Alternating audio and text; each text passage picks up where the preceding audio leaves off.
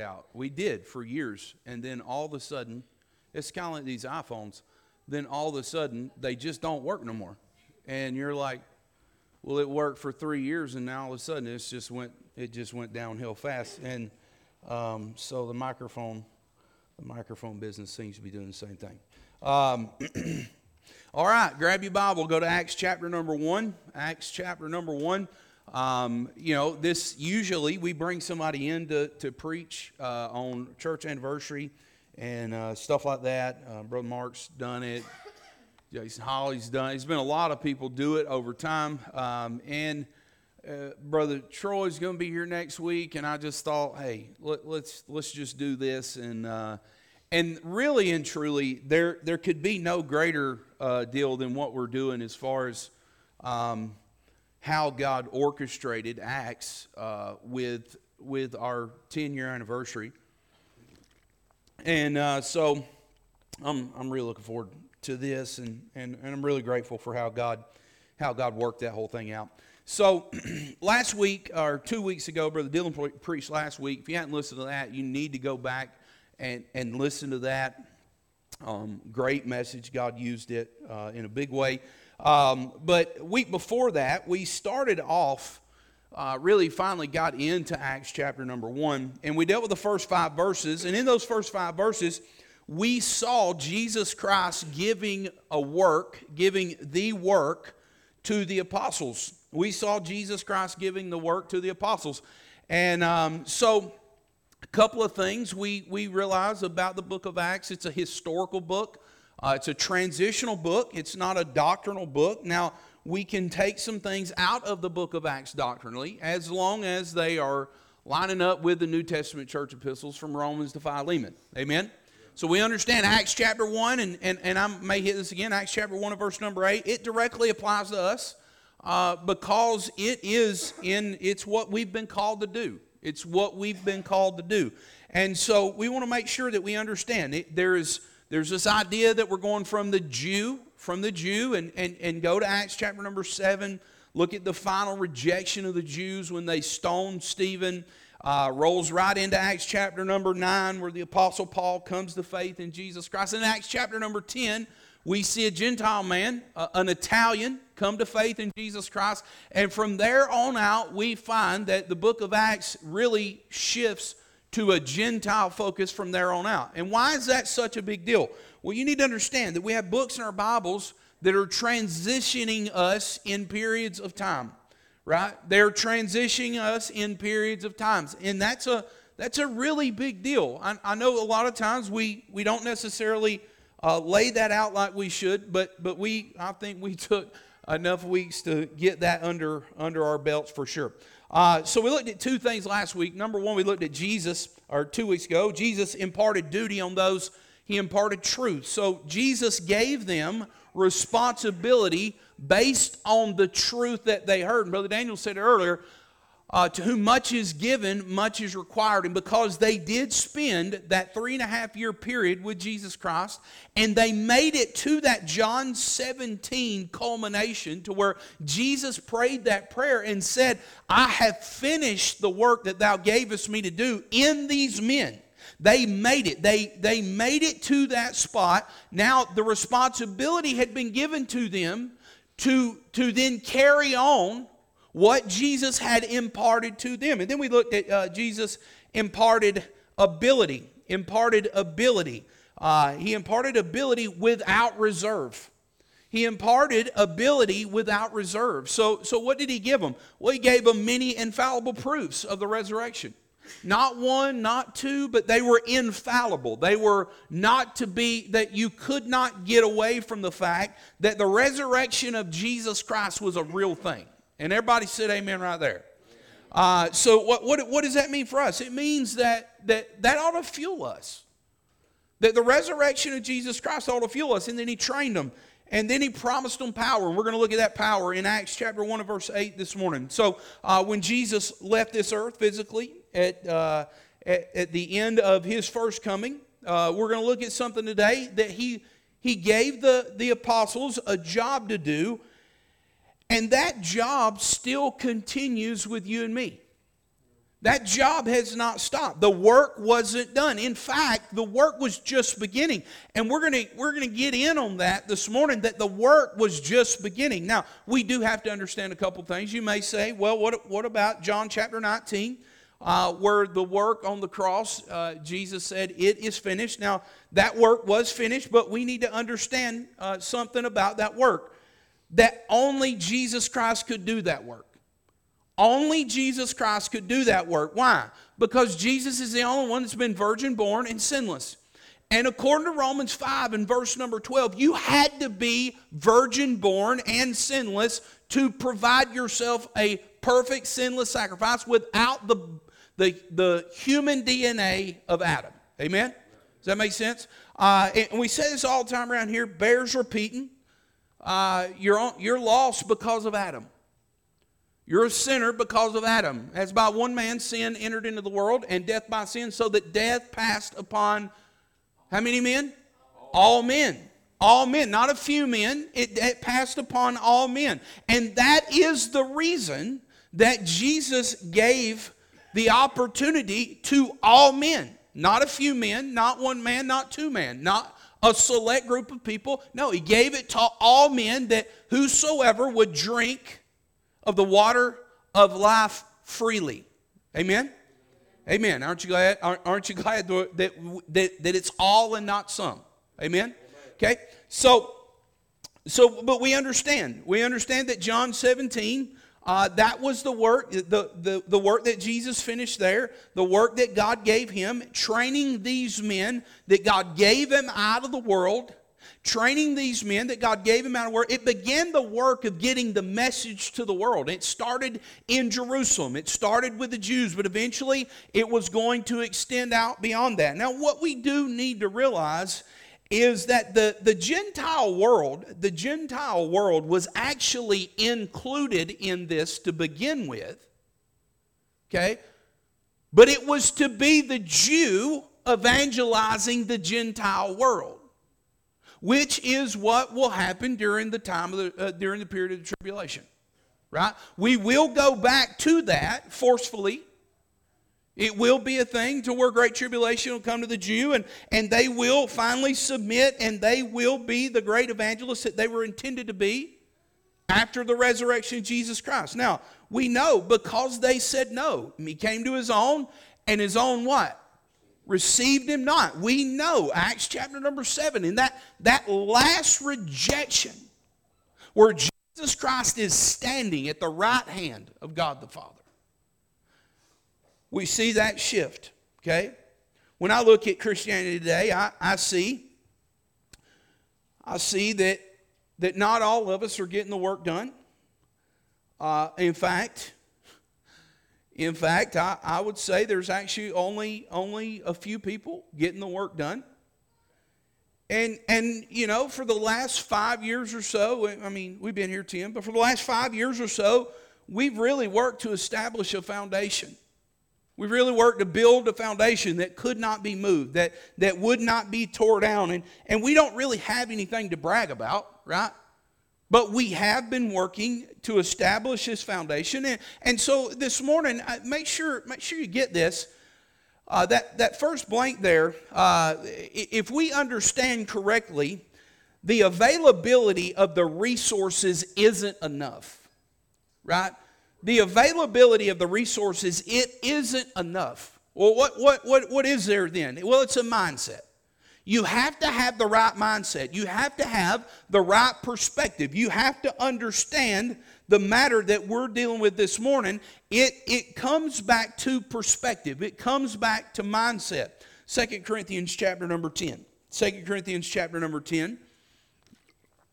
Paul deals with, with this in, in, the, in the church at Corinth. He says, For though we walk in the flesh we do not war after the flesh for our weapon for the weapons of our warfare are not carnal but mighty through god to the pulling down of strongholds now verse number five he says casting down imaginations and every high thing that exalted itself against the knowledge of god and bringing into uh, captivity every thought to the obedience of christ now what we, we, we, we need to understand is that the battle that you and I, for perspective's sake, the battle that you and I are going to encounter is going, is going to be right between the ears. Amen. It's going to be right, right between uh, your ears. And, and, what, what we've got to make sure that we understand is that Paul, that the Apostle Paul, and the inspiration of the Holy Ghost is dealing in multiple places on what you think and how you think and how that plays into the perspective that you have in the ministry. Uh, Paul said, we, we dealt with this uh, two weeks ago in Philippians uh, chapter number four here on Wednesday night. He, he, he dealt with this. He said, Think on these things. And he goes down through a list and he deals with those things that he wants us to think, think on. And, and these whatsoevers, whatsoever things are this, whatsoever things are lovely, whatsoever things are pure, whatsoever things are. Hey, think on these things. Now, we know if you've been in Philippians 4 on Wednesday nights with us, that it's tied directly back to peace. That your mind that your mind is tied directly, uh, thinking on those things is tied directly to the peace of God, which passeth all understanding. What's it going to do? It's going to keep your heart and it's going to keep your mind. And so Paul understands that if you want your heart kept and you want your mind kept and you want to be centered standing in the peace of God, the only way to do that is to get your mind where? To get it right, to get it biblical. Okay? So we, we understand that, that what we think really matters. So I'm, I don't know how many of you have ever dealt with this before. Um, but there's there's times in your life when when you're just reading the Bible to read the Bible. Anybody ever do that? You just read it to read it. It ain't really. It, you're just reading it and you're like, well, this is black words on white paper. And you just ain't getting it. You nothing about nothing about what you're reading is is making any sense. And and then other times you can read your Bible and it's like everything that you read, it just all makes sense.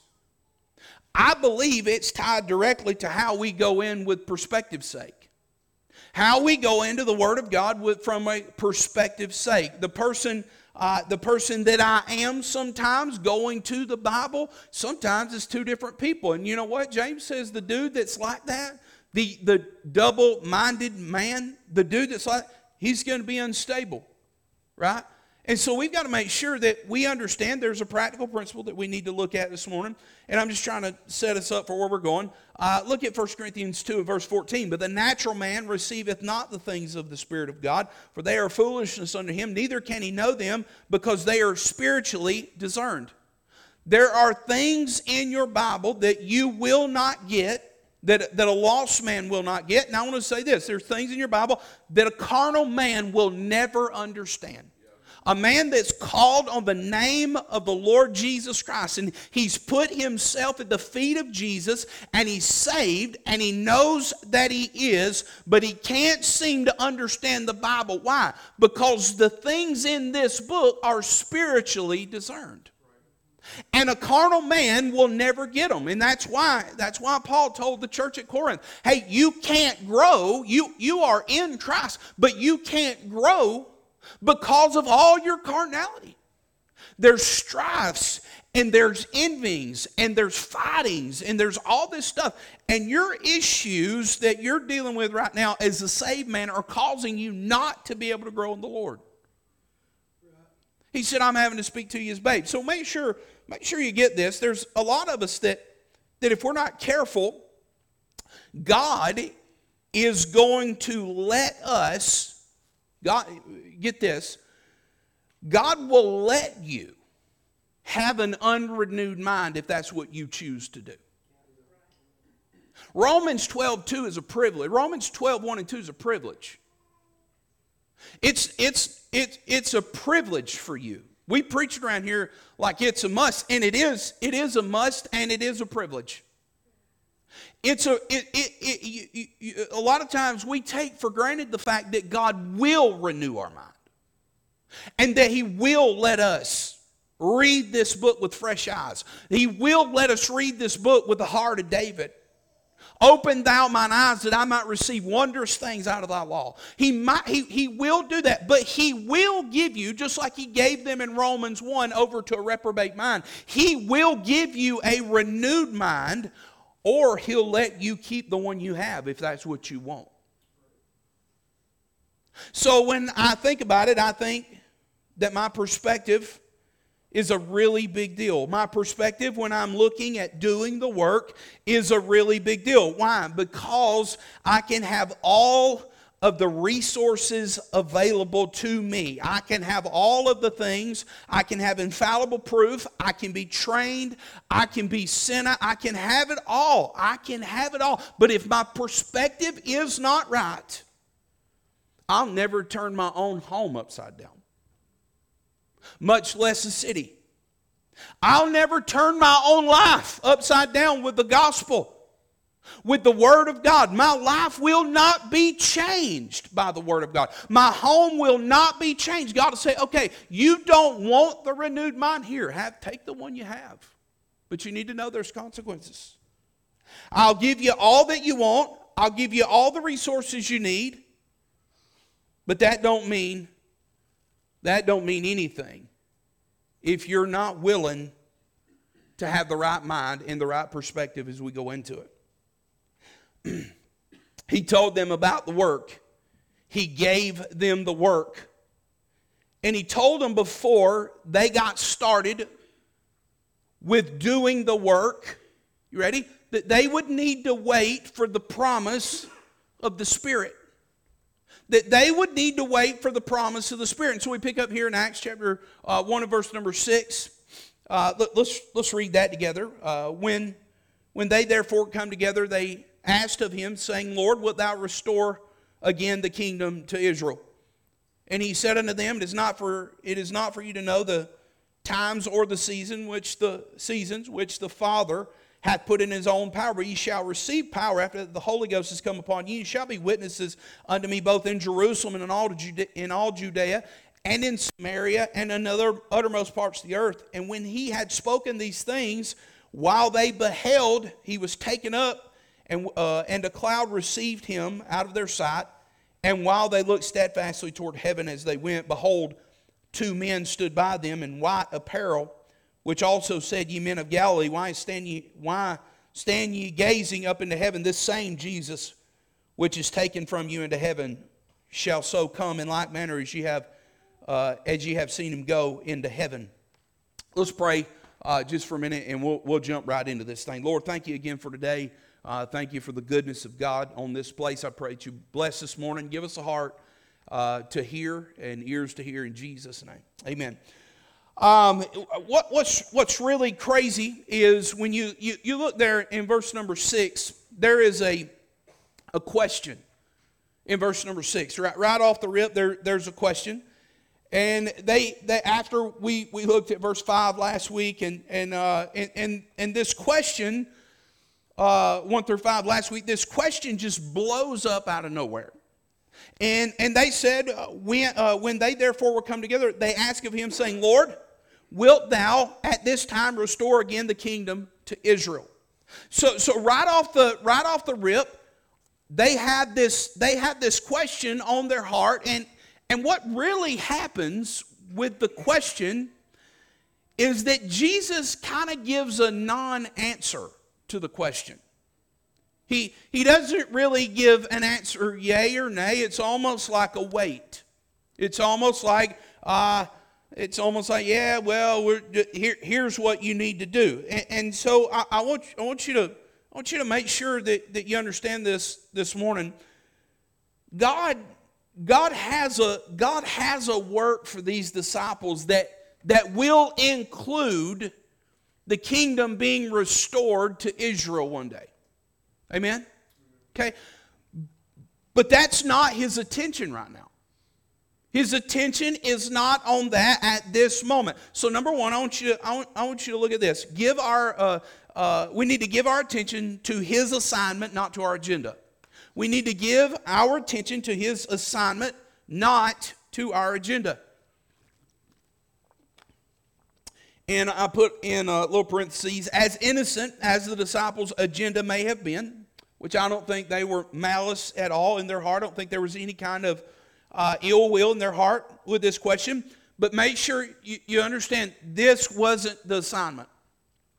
They had already been given the assignment, Matthew 28. They had already been given what they were supposed to do. And it, it may seem very simple. This may be, you're like, man, uh, that's a really simple point this morning. Uh, but but but you got to remember, Jesus just spent three and a half years with these people, and then he specifically spent uh, 40 days after his death and resurrection with them and, and, and speaking to them of the things pertaining to the kingdom of God. Now, what, what we looked at last week was the or two weeks ago, the kingdom of God is a spiritual kingdom. It's not a physical one. Romans 14, the kingdom of God is not meat and drink, but, but righteousness and peace and joy in the Holy Ghost. And so the kingdom of God is inside people, and it has to do with spiritual things concerning heaven and eternity. And the kingdom of God is populated by spiritual beings, and that those beings would include us. Amen. And, and, and so he even says, he, he, tells them, uh, he tells them in Luke chapter number 17, he's prepared them for this thing. And he says, uh, and when he was demanded of the Pharisees when the kingdom of God sh- should come, and he answered them and said, The kingdom of God cometh not with observation. So, so you're looking, and, and they're not wrong. They're looking for a physical kingdom. They're looking to come out from under the persecution of the Jews as religious Pharisees as they were, they still knew the prophecy was true. And, and what Jesus says, the kingdom of God cometh not with observation, neither shall they say, Lo here or lo there. For behold, the kingdom of God is what? It's within you. So, so here it is. Uh, we'll go, go, go back to John chapter number three when Nicodemus, with Nicodemus, you must be born again. Nicodemus, you must be born again. You need a new birth, Nicodemus. You need a spiritual birth. Well, what they were not looking for, they were not looking for the kingdom to be inside of them. They were looking for one to be here on this earth. The contrast here is the kingdom of heaven, the kingdom that, refer, uh, that refers to a physical kingdom where Jesus will rule and reign as king over the earth, physical, with Israel as the head of the nations. Okay? This is what they were looking for. And so the Jews were looking for a way out from under the grip of the Romans. And, and, and, and he came and he offered them this spiritual kingdom first. Like, here it is, guys. This is what you're going to get. And, and, so, so they all come together. They all come together and, and, and they're confused. Lord, so what about now? And their confusion is warranted. Amen? How many of you read the Bible this week and you were confused? like, like, listen, I, I don't know of a person in here uh, that hadn't read the Bible at times and be like, well, that don't really make sense. Sarah Joe comes to a question with me about Jehoshaphat the other day, and I'm racking my brain because I'm like, Jehoshaphat dies and then he shows back up alive again. Well, ain't this interesting? You know, the, the, the fatherly duty is to come up with a really good explanation on the spot. That's what you're supposed to do. And I'm like, well, I, I, I don't know. I don't know how to answer this. And so uh, I had to call one of my buddies, and she called one of her buddies. And so finally, we came to the conclusion that we needed to come to, and we, we knew why Jehoshaphat was back alive again. But he wasn't really, he died. Uh, but it was just a retelling of something else. But so it, it took us a little while. But I've been confused when I've read the Bible, and I bet you have been too. And that's why it's important that we understand that right divisions help us to understand the Bible. Now, you got to remember, we have the whole Bible right now. We have all 66 books that we need canonized in Scripture. They did not. We look at them like, man, they should have knew. They don't have, we're in a better spot than they were. Amen? We're actually in a better spot than they were. And so they just didn't know that, that they knew it all pointed to Jesus, but in, in their minds, they could not get how this whole thing was, was unfolding. Okay? Look, you see Daniel 2 and and verse 44. They believe that. They believed Daniel 2 in verse 44. And, and, and, and specifically in reference to his kingdom to his kingdom that was to come. They knew that there was a promised kingdom, and, and, but they could not see into the future. And so, what they couldn't get their mind, minds wrapped around was that he was going to be gone for a while and then he's going to come back. And so they're like, well, wait a minute, before you go, eh, what are we going to do about this whole kingdom thing? How are we going to get back to this kingdom deal? And so, what they needed to understand what they needed to understand was this thing was not about their agenda, it was about their assignment. They needed to understand the work that they had been given to do. They needed to understand that the, the, the, work that they had been given to do. So, what does Jesus say? So, what does Jesus say in, in return? But ye shall receive power. After that, the Holy Ghost has come upon you, and you shall be witnesses unto me both in Jerusalem and in all Judea and in Samaria and in the uttermost parts of the earth. And even this wasn't a new revelation because we know that the plan was they would do this. It was the plan that the Gentiles was going to get in, but it, according to Isaiah 43, it was going to be the plan, uh, but, but Israel was going to be the catalyst. Israel was going to be the movers and the shakers in this whole thing. And their witness would definitely extend beyond Israel. So they, they knew this was their job, but they couldn't get past the physical. They couldn't get past a physical kingdom on this earth and, a, and look at a spiritual kingdom in a man. Now, a lot of times, I think sometimes we we're in the same boat. We're always looking for Jesus to do something here and now. Right now, here on this earth for us. Oh, we got to, Jesus got to make it better. And the whole time, this is not about Jesus making it better. It's about a spiritual kingdom. It's about you being built up spiritually. It's about God working in you spiritually. You go look at the prayers of the Apostle Paul, and most every prayer that the Apostle Paul is praying for other people is that they would be strengthened in the new man, that their new man, that the, the person inside, that they would endure hardness as a good soldier of Jesus Christ. Why? Because this life is going to be filled with bumps and bruises and ups and downs, and we have to get the assignment, not our agenda. Not a life of fluff, not a life of luxury, a life of sacrifice, a life that is going to be given to suffering. Why? Because if you suffer with Him, you'll reign with Him. So the answer was all right, guys, y'all just wait. Wait for the Spirit Wait for the promise of the Spirit, and then you're going to be endued with power, and then you're going to be my witnesses, and and then you're you're gonna you're gonna you're gonna really be able to do something, but you're gonna have to wait. And so Jesus is trying to get them to understand the assignment.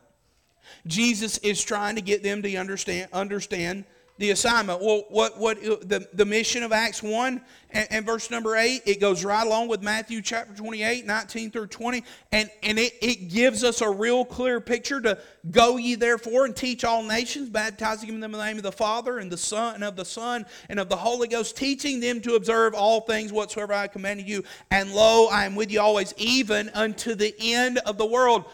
Amen. It's the same. It's the same mission that has been given, uh, that was given to them, has been given to us. Um,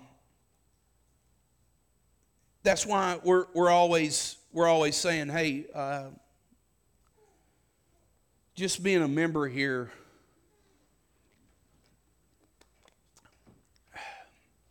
It, as much as we're grateful that you want to be a member, That's not the mission. It's not Matthew 28. It's not uh, 1 Timothy 2, verse two, uh, 2 Timothy 2, 2. It, it's not Acts 1 and verse 8. It's not any of those. And, and, and, and, and praise the Lord, you want to be a member here. But if it doesn't actually include making disciples, then we're missing it. If it doesn't actually include making disciples, then we're missing it. And so then we ask the question if people were to look at your life, here's a good examination question this morning. If people were to look at your life, would they think that your mission is to build a career? Would they think that your mission is to create a really good life for your family? Because that's noble in this day and age. Good careers are noble in this day. There's nothing wrong with having a good career. There's nothing wrong with, with creating a good life for your family. But the old adage, well, I just want my kids to have better than I did. Listen, we're setting our kids up for failure with that adage. Why? But because most of them don't have to work anymore. Most people that set their kids up with better than what they had didn't create an environment that you had that caused you to work to have what you had to begin with. And so the American dreams actually turned into the biggest nightmare of all. Maybe, maybe somebody looks at your life and they're like, man, you know, I, want to be spiritual, but I really can't make it go beyond church. It just doesn't fit into my agenda in everyday life. Well, that, that, that, doesn't, that doesn't fall out to making disciples. That doesn't fall out to the, to the mission. That doesn't fall out to the assignment. you say, well, I do other things. I feed the poor. I go and help the homeless and, and, and I do I do this and I do that and all that's noble and all that's good and, and all of that is right. But but um, make sure, Brother Dylan said it this morning. If that's all you do and it doesn't extend to the gospel being preached, then it's all vanity. How shall they call on him and who they have not believed. And how shall they hear? How shall they hear? How shall they hear? The whole world is looking to hear. The whole world is looking for somebody to stand up and open their mouth with the gospel of Jesus Christ. It's the power of God unto salvation. It's not your power that brings people to Jesus Christ. You're just a sower, you're just a waterer. It is God that giveth the increase, but He, he needs you to preach the gospel. So God's called us to be a witness. God's telling them you're going to be a witness. You remember what? You remember what happens? They they're they're uh, they're uh, they're ignorant. They perceived that they were ignorant and unlearned men. Remember that? We're, we're, we'll get there eventually. They perceived they were ignorant, unlearned, men. But you know what they, you know what they, they got the, the best thing they got out of out of uh, Peter and John. They perceived that these men had been with Jesus. What does that mean? It means that you you don't actually have to graduate to any kind of theologian Most of us, most of us never will and, and don't need to, and, and I don't actually want to. I just, I just want to know the Bible. I don't care about titles. I don't care about any of that. Why? Because the more I know about the Bible, the more accountable I am to the fact that I am supposed to be a witness. First and foremost, I am supposed to be a witness. That is what God has called me to do. I am to be obedient to the plan of witnessing. Listen, God called me to be a pastor. God called me uh, years ago to pastor. But, but at the end of the day, my first job is to be a witness. What is a witness? Well, a witness is somebody who saw something Somebody who heard something, somebody who felt something, and then that somebody that saw and heard and felt, they went and told, they went and told others about it. John 1 and verse 1, uh, 1 John 1 and verse 1, that which was from the beginning, which we have heard, which we have seen with our eyes, and which we have looked upon, and our hands have handled, you ready? Of the word of life. That's what a witness is. That's all a witness is. It means that you have to tell your story. And while we're here, let's put the brake on. It means that you have to tell your story. It means that you cannot get away from telling your story. Second, Second Peter chapter 1 and verse 16, for we have not followed cunningly devised fables when we made known unto you the power and the coming of our Lord Jesus, but were eyewitnesses of his majesty. It means that you have a story to tell or you don't. If you've got one, then you need to tell it. You need to tell it. If you don't have one, then you need to get one. You need to come to Jesus today. You need to quit playing games. You need to quit putting it off like you have a story. You don't have it. If you don't have a story of the saving grace of Jesus Christ at a certain point, you are not progressively saved in your life. You wasn't born saved. You did not progressively get saved. You did not progressively get better. There is a point that whosoever this point shall what? Call at this point on the name of the Lord shall be what? At this point. Right? Everybody, everybody, eh, eh, well, I think you can have this thing up. You can't, not biblically. You can have your own ideology, but not biblically. So we have a story to tell. If we've got a story to tell, then we need to go tell it. We need to go tell it. Uh, Psalm 111 and verse 4. He hath made his wonderful works to be remembered. The Lord is gracious and full of compassion. So he's made the wonderful works in my life and in your life to be remembered. Uh, Deuteronomy, and I mentioned this verse earlier, Deuteronomy 4 and verse 9. Only take heed to thyself and to keep thy soul diligently, diligently, lest thou forget the things which thine eyes hath seen, unless, thy, uh, unless they depart from thy heart all the days of thy life. But you are, here we go but teach them uh, but, but teach them thy sons and thy sons' sons. Okay, you ready? This means daddies. This means mothers. This means father. Uh, uh, this means grandpas and grandmas are supposed to teach from their heart the things that God done in their life. And if you're not doing that, there's a clear call that you need to take heed to yourself and keep your soul. It's good for your kids to know who you are in your past. It's good for your grandkids to know who you were in your past. Well, I just think they should be kept from that. You think they should be kept from the sins of your youth? You think they should be kept from, from the rage and lust that you had as a young man? You don't think it's going to visit them? Well, I don't want to scar my kids. You don't want to tell them the truth because because you're more dignified than that. You don't want to, you don't want to tell them about you don't want to tell them about when you got married and you had the roughest year of your life because you couldn't love your wife the way Christ loved the church, and she couldn't submit the way the church is supposed to submit to Jesus Christ. You want to tell them that? Because they're going to grow up and, and they're going to have probably the roughest year of their life. You, that's what he's called us to. Well, this thing took a turn for the worst, huh? All sweet and rosy and cuddly then went way downhill. Now, look, y'all don't be quiet. When we get done praying, well, we're going to go eat. And so, uh, just so everybody knows, we're going to have a really good time. But this is preaching time, okay? we'll, we'll, have a really, we'll have a really good time. What, what, what, is, what does all that matter? What, what do you mean? It matters what you do with your witness.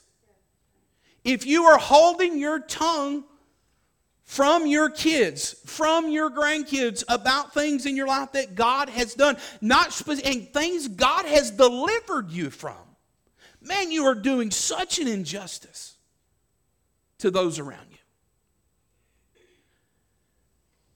You forget you forget that the consequences are going to extend way beyond you. You forget that the consequences extend to your family and your children, and even your grandchildren. And so the, the need to not tell of the goodness of God is the, is, the, is the equivalent of telling your kids that you don't need to tell of the goodness of God. And telling your grandkids that you don't need to tell of the goodness of God. Be quick to talk about how Jesus saved you. Be quick to talk about what God is doing in your life right now. And, and that's what it, we probably need a, a short intermission right here. Because God, for, for, for more than half this room that got saved at an earlier age, God has done way more for you after you got saved. You, you don't have a big story to recount before you got saved. No, God's done a lot in your life since you got saved. And in the present moment, God wants you to talk about what God's doing in your life right now. Some say, well, I don't have the story. I don't have this. I don't have that. Listen, you're lying to yourself. You're lying to yourself because God's doing a lot right now. God's working a lot right now. God's changed some of your hearts in the last year, and you need to sit down and commune with your own heart to see what you need to say about that. Let, let me, let me get the next one. Um, uh, n- number, number two, uh, give our attention to the miracle that empowers us. Give our attention to the miracle that empowers us. what is the miracle that empowers us? The ascension. The ascension is a, a miracle that empowers us. Now, what, what is it? You can look in verse 9 and, and, and you can see that, but, but this is something too that the disciples didn't fully grasp yet. Uh, they're still looking for the, the kingdom, uh, uh, the kingdom to be restored. And this is going to require a king to be present. How many of you understand? The king is not present, he's actually leaving out on a cloud. And they're like, well, what, what, is, what is going on right now? Uh, but what he told them in John 16 Nevertheless, I tell you the truth, it is expedient for you that I go away. It's expedient that for you that I get carried away on this cloud. Why? For if I go not, the comforter will not come unto you, but if I depart, I will send him unto you. What they didn't know, because part of the promise of the Holy Spirit was that Jesus would be leaving. So when he goes, the Spirit is going to come. And what we what we got to remember, it is the Spirit of God that empowers us for the mission. It is the Spirit of God that causes us to be able to accomplish the mission. Why? Because you could not do it without the enabling power of the Holy Ghost. That's why Jesus said, wait, uh, instructed them to wait on him to come. And now that he indwells us, now that he lives within inside of us, now that he has sealed us unto the day of redemption, now that he is the one that becomes the teacher, that now he lives inside of every person that will receive Jesus Christ and he makes them his people and he lives in them and he walks in them and he teaches them the book and he teaches them how to pray and he comforts them when they're sad and he encourages them when they're brokenhearted and when they're discouraged. You say, "Man, that that is that is what I need." I need to see that. I need to get a hold of that. I need to see that, man, that that power is in me. And what we do is we take this, we take the ascension for granted.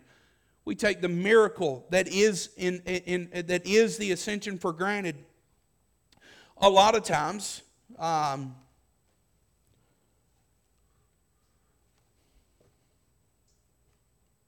because some of us think it would be better if Jesus was here in person. Well, I'll tell you this. I've heard it said. I've heard it said uh, years ago. Somebody said, "Man, if I if I tell you what, I think my Christian life would be easier if Jesus were here in the flesh." And that's not true. It, it, it, it's not. Jesus said it wasn't true. Jesus said, I, "It's expedient that I go away." I need to go away, guys. I gotta go. I I I, need to go. Why? God, why do you need to go? Jesus, why do you need to go? Because when the Spirit comes, man, I'm going to give you power through that Spirit, and, and God's going to do some great things for you through the Spirit. I, I don't have time. You, you got some verses. Um, you got some verses, Luke 24, uh, Mark chapter number 16. You, you got those verses. You can, you can go back and you can look at those verses. I just don't have time to hit them right now. Um, I, I, do want to make a point, though. Um, there is something that is happening. The Bible says, even now in heaven. Uh, Romans 8 and verse 34 Who is he that condemneth? It is Christ that it is Christ that died, yea, rather, that is risen again, who is even at the right hand of God, who also maketh intercession for us. So, so right now, Jesus Christ is the right hand of God, and He is interceding on our behalf. So His going away provided the Holy Spirit to live inside of us, but, but it also provided Jesus interceding on our behalf. Hebrews 7 and verse 25, wherefore he is able to save them to the uttermost that come unto God by him, seeing he ever liveth to make intercession for them. Uh, uh, Hebrews 9 verse 24 For Christ has not entered into the holy place made with hands, which are the figures of the true, but into heaven itself, now appear in the presence of God. For who? For us.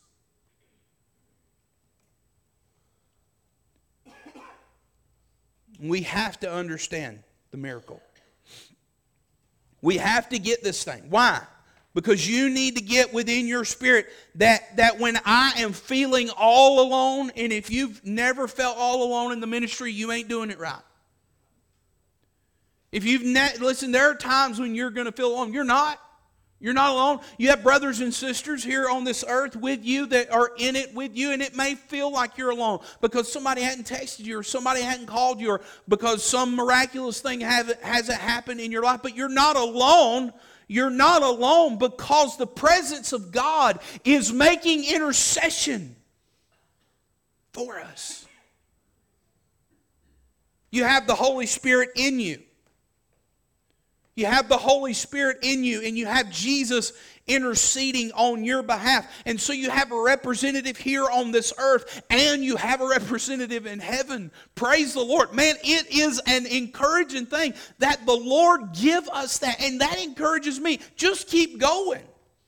Just keep doing it. Look, don't matter how hard it gets. It don't matter how depressed I get. It don't matter how, how bad I don't want to get out of bed one day because it's just terrible and it's all blew up and everybody needs counseling and everybody needs this and nothing's going right. And the sermon I preached was a big old flop. I don't know. I don't know if you know this sometimes, but some preachers, they, they like me, they, you know, if it just flops right in front of my face, I know it way before you do. And I'm like, man, that was terrible. That was just awful. I can't believe I did that. What kind of sorry sap am I to do something like that? And so I go home and, and I'm and I, I'm I ask Jordan, I'm like, man, was that terrible or what? She's oh no, it was it was it was it was good. And when she says it was good, you're you know for sure, oh, that was terrible. Like you can just tell. Like you can't you never escape her face for sure. You want to make sure she's looking at you when you answer the question. You don't want to text it, you don't want to call her. You want to make sure that you're eyeball to eyeball and you're going to get the full facial expression of what she has to say. And you're like, yeah, that was awful. I understand. I, I got it. Yeah. Uh, we'll back up and punt, okay? We'll back up. We'll, we'll, we'll, get us, we'll get us a little redo. But here's what, here's what we need. Here's what we need to understand. Hebrews 4 and verse number 15. For we have not an high priest which, which cannot be touched with the feelings of our infirmities, but in all points tempted like as we are, yet without sin. So Jesus Christ, who is ministering and who is advocating and who is interceding and who is mediating beyond your behalf, he knows exactly. We have a perfect high priest that knows what we're feeling and what we're going through. Let me give you the third one. Let me give you the third one. We need to give our attention to the right motivation for the next 10 years. We need to give our attention to the right motivation for the next 10 years. This motivation is twofold. I want, I, want, I want you to get I want you to get this one and and and make sure you get it deep. Number one, he's coming back. He's coming back. Look, look, at verse 10. While they looked steadfastly toward heaven as he went up, behold, two men stood by, him, uh, by them in white apparel, which also said, Ye men of Galilee, why stand ye gazing up into heaven? This same Jesus. This same Jesus, which is taken up from you into heaven, shall so come in like manner as ye have seen him go into heaven. Now, I don't know who those two men speaking was. I want to I want to say it was Moses and Elijah. I don't know that it was. I think it could be. It could just been two random angels. I, I don't know. That's a, another story for another day, I guess. But I want to think it was Elijah that said, Was what y'all looking at? What what what are, what are y'all what are y'all looking at? But because just like you see him go,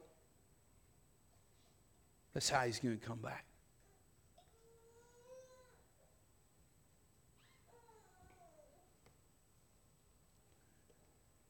Here's the message. Just like you seen him go, he's going to come back. Go serve him. That's so, you're like, man, that was simple. How, how, you, how, you gonna, how you going to dumb it down like that? Well, because here's the truth the truth is that one day he's going to come back. So, what do we do in the meantime? That we go serve him. We just go serve him. The, the, king is coming, and, and it should be motivation for the mission. It should be motivation for the uh, mission that this same Jesus, that this same Jesus, it won't be a different Jesus. It's going to be this same Jesus. And for the last 2,000 years, Jesus hasn't changed. And when he comes back, it will be in the same glorified body that the disciples touched. It'd be the same glorified body that, uh, that Thomas saw and said, My Lord, my God. It'll be that same Jesus. It'll be that same Jesus. What do you mean? Jesus has not changed. He's sitting at the right hand of God the Father in a glorified body like he had on this earth, and he is coming back. He is coming back one day. And he says this Hey, listen, Greater Hope Baptist Church, here's, here's the job. Here's what you need to do. Here's what you, you got to get in your mind. For the next 10 years, this, all right, just go serve him. This same Jesus, he's going to come back. So get, give yourself 10 more years. Give yourself 10 more years. What are we going to do after that? We're going to give ourselves 10 more years before you come back. What are we going to do after that? We cannot change the mission. Why? Because the mission ain't ours to change. And neither is Jesus. Why? Because he's coming back. And we got to get that. It's got to burn. It's got to burn deep in us. For the Lord himself, 1 Thessalonians 4, for the Lord himself shall descend from heaven with a shout, with the voice of the archangel, and with the trump of God, and the dead in Christ shall rise first. Then we which are alive and remain shall be caught up together with, the, with them in the clouds and, uh, to meet the Lord in the air, and so shall we ever be with the Lord.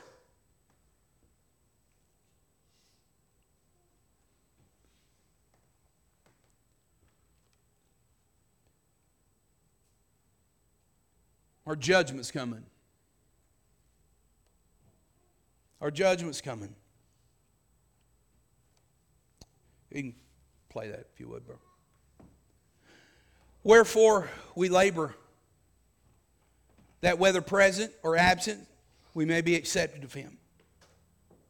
For we must all appear before the judgment seat of Christ, that every one may receive the things done in his body according that he, to that he hath done, whether it be good or bad. Knowing therefore the terror of the Lord, we persuade men, but we are made manifest unto God, and I trust also are made manifest in your conscience.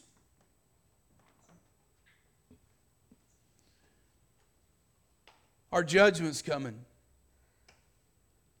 Our judgment is coming. And it's a fact that when he comes back, we will be judged.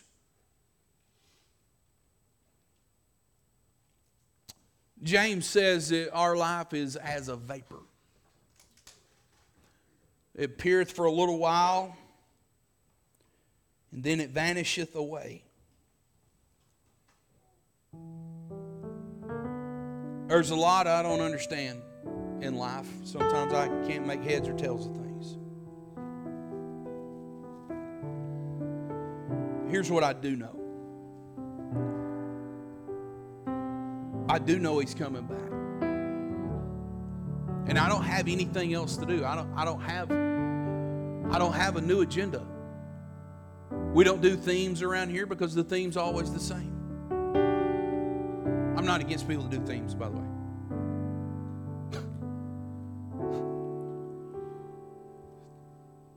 That's a good way to get a meme, a little clip made out of you. I, don't. We, we don't. Why, why don't we do? Because there, we don't have anything else to do. Well, that's kind of boring. Could you create a theme for us to make us all feel better about 2024?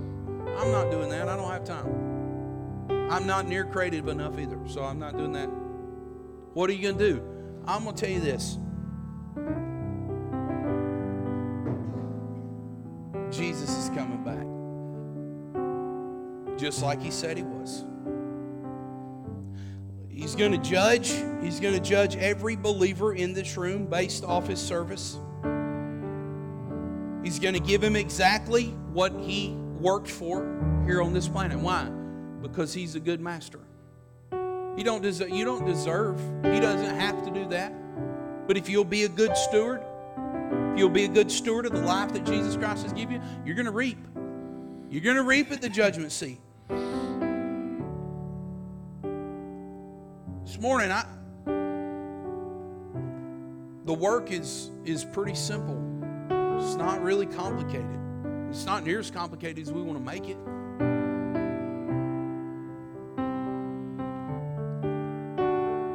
Maybe this morning, maybe this morning you're in here and you're you're just kind of floundering around. You don't have no purpose, you don't have no path. You're just like, I'm here. It's cool. You've been given a work to do. And that's it. Nothing else. Well, man, how, how do I get ready for it? There's, you want to get ready for it? You find me, find Brother Dylan. We'll get you ready for it. We'll put you on a path to get you ready for it. It's not, it, it, listen, don't overcomplicate this thing. Just be willing to say yes. Yes, Lord. Yes, Lord. Don't be don't be like don't be like the, the those men when he he invited those men to the service. Hey, I, I got I got five yoke of oxen I haven't yet proved. Hey, I got a wife back at home. Hey, I got a piece of ground I got to go look at. What, what's going to be your excuse? What's going to be, well, you know, I, I just can't do that. It's a, it's a statistical fact that the older you get without saying yes to the mission, the percentages, the percentage, the chance of percentage that you're ever going to say yes to it drops significantly every year.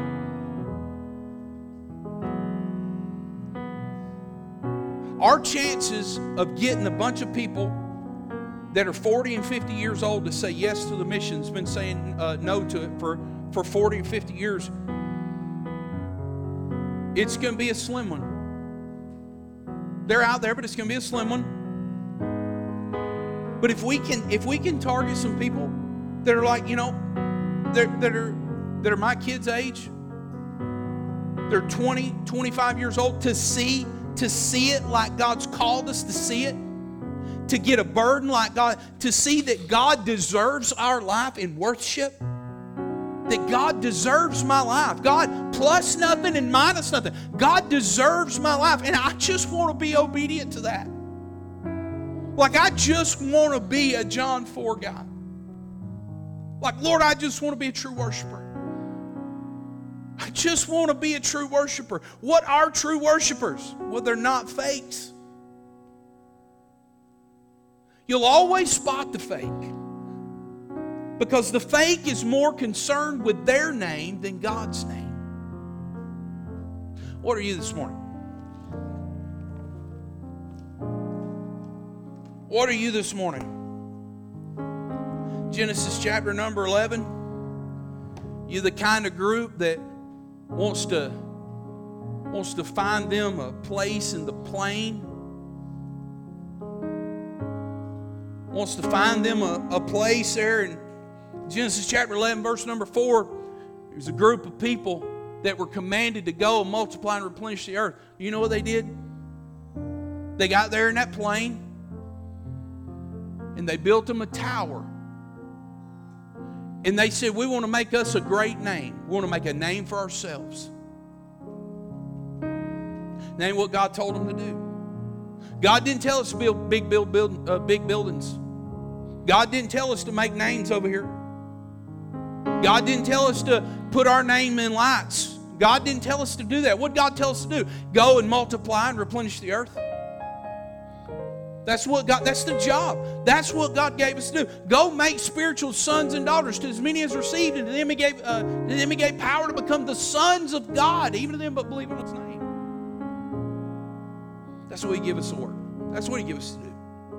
And this morning I'm calling you on this day. Man, February 11th, 10 years into this thing, started in that little community center right down the road at Sarah Babb Park just a train wreck, nothing but sheer desire, sheer zeal, not according to knowledge. Just to do something, just to seek work. I want to invite you to the work. I want to invite you to the work with Jesus. But it's going to take you getting the burden for it. Let's do this. Every head bow. Maybe this morning you're in here and you're lost. You say, Man, I, I've never been saved. Some people uh, already came to the altar. Maybe you're in here and you say, Man, I've never been saved. There's somebody in here would love to take a Bible and show you what it means to come to faith in Jesus Christ. Say, if I die right now, I don't have any peace. Can you help me get peace? I, I can show you what God says, and it will give you peace. You say, I, I want you to pray for me. I don't I don't have any assurance of my own personal salvation because I've never called on the name of the Lord to save me. I've never placed my faith and trust in Jesus Christ alone to save my soul. And I just, I don't want you to come to me. I don't want you to, I just want you to pray for me. Right, well, here's what I want you to do. I want you to slide your hand up long enough for me to see it. You slide it right back down. Don't make no crazy moves. Just slide it up. I'm just going to pray for you. Real quick, all right?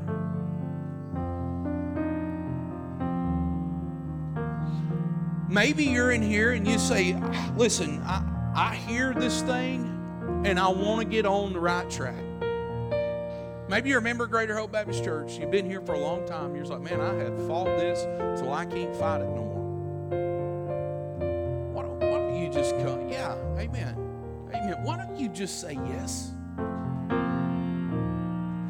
All that fighting you got going on, all that disunity, junk it this morning. Just say yes. You to grab, grab somebody to pray with you? Do that this morning. This is hard. You need brothers and sisters to fight this fight with you.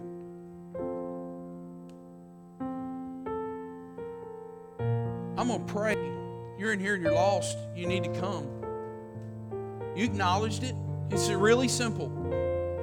You just, you take, I promise you, if you take one step, this way, Jesus Christ will take the rest for you. But you've got to take the first one. It's got to be on your own will, it's got to be on your own volition. Maybe you're in here and you say, I, I've been here a long time. I, I just, I hadn't got serious about this thing yet. Won't you come?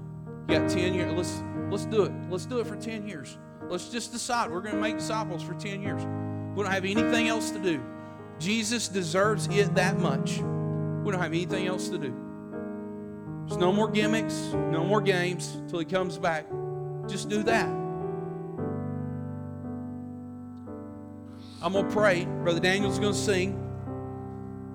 If you're in here and you're lost, you know what to do. Just come. I'll take my Bible. If you're a lady, somebody else say their Bible, just come. Let's get this thing right. If you're in here and you are saved, hey, you want to come? You say, I'm, I'm tired of I'm tired of this. Come on, let's do it. Father, I pray that you bless this morning. I pray that you bless this time of invitation. Lord, use it for your glory in Jesus' name. Amen. Would you stand with me? If you need to come, make sure you slide out. Let somebody by you if they need to come. Would you come on?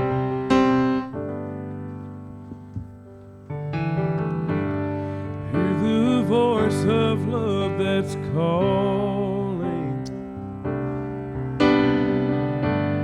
There's a come, that waits for you. There's a friend who understands everything you're going through. Keep standing in the distance. In the shadow of your shame. See the light of hope that's shining. Won't you come take your place? You come on. and bring it all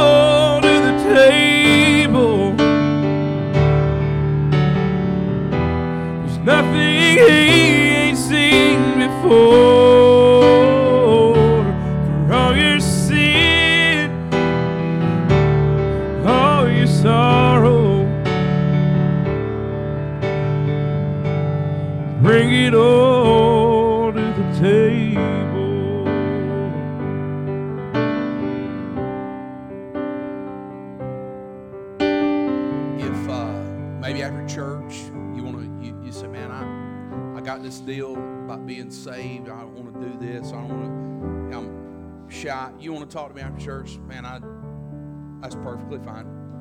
You, you got somebody else in here you want to talk to? I'd love to help you. I'd love to help you get that settled. All right? Um, praise the lord uh, for his goodness. Um, all right, so uh, Miss Candace, I did exactly what you asked me to do, and I went past eleven thirty. If y'all are mad, anybody, it's Miss Candace's fault. I'm just kidding. Uh, we, yeah. Um, Yeah, I was about to say. So the catering is running late. okay, Should be here any minute. okay. So if once we're done here, if you just want to hang out here for a few minutes. Yeah, before well, you- y'all, I'm sure y'all talk, hang out for a few minutes. Uh, the caterer is um, is running late, and uh, that's stone worthy, by the way. Uh, worthy of a stoning or hanging, one of the two. I'm not real sure yet, but uh, but y'all just y'all just chill right here a minute, and then. Uh,